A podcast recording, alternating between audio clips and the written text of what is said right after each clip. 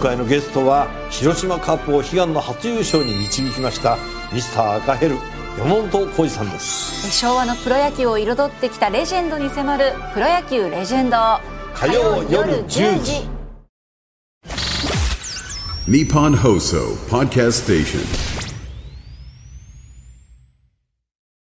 今週と来週は東京都医師会会長の尾崎春夫さんをお迎えしまして新年にあたって日本の医療が抱える問題点について伺っております、え、昨日はこの医療政策の3つの要素、医療提供体制、公衆衛生疾病対策、そして社会保障、医療財政というこのジャンルの分け方について伺ってまいりました。さあ、今日は各論、その中で医療提供体制について伺ってまいります。まあ、コロナ禍でもね、この言葉は結構いろんなところで聞いたなと。さあ、この先の課題、どういったことが課題になるんでしょうか？医療提供体制っていうのも結構広いんですけども、えー、今年っていうか2024年の4月からですね、はい。えー、医療計画っていうのがあるんですね。国が定める、はい。えー、第1次第2次であって今回は第8次の医療計画。今後6年間こういうことを目標にやっていきましょうねっていう国のそういうものが出るわけですね。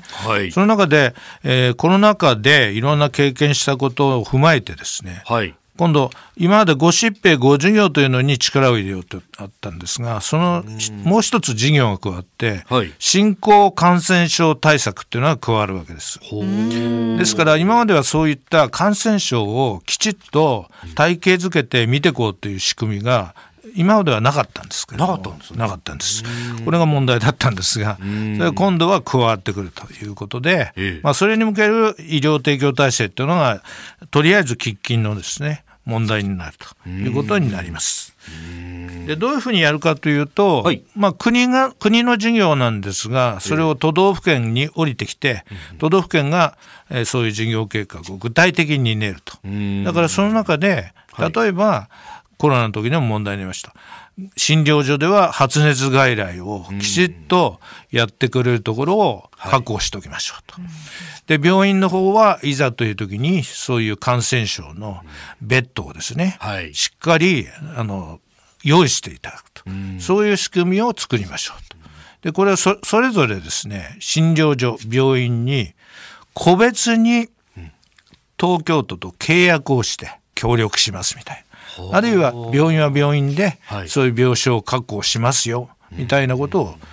契約で結ぶってことになってるんですよ。ですからそれをまあできれば、はい、えー、と3月までにしてもらって4月からある程度スタートしたいというのが国とかとの考えですけれども。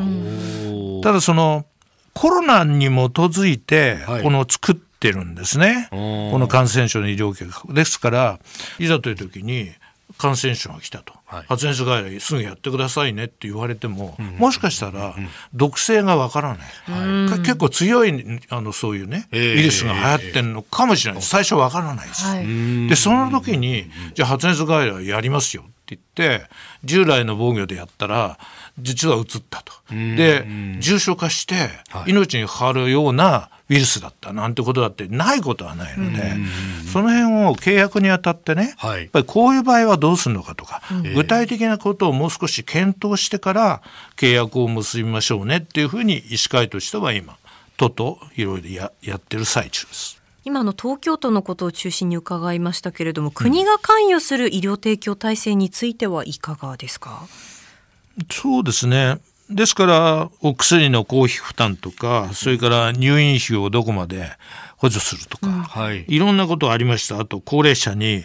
の施設で検査をどんどんやりましょうとかですね、はい、東京都なら東京都でコロナの受診相談そういうとこも今まだできてます、ありますけども、まあ、そういったこともとりあえず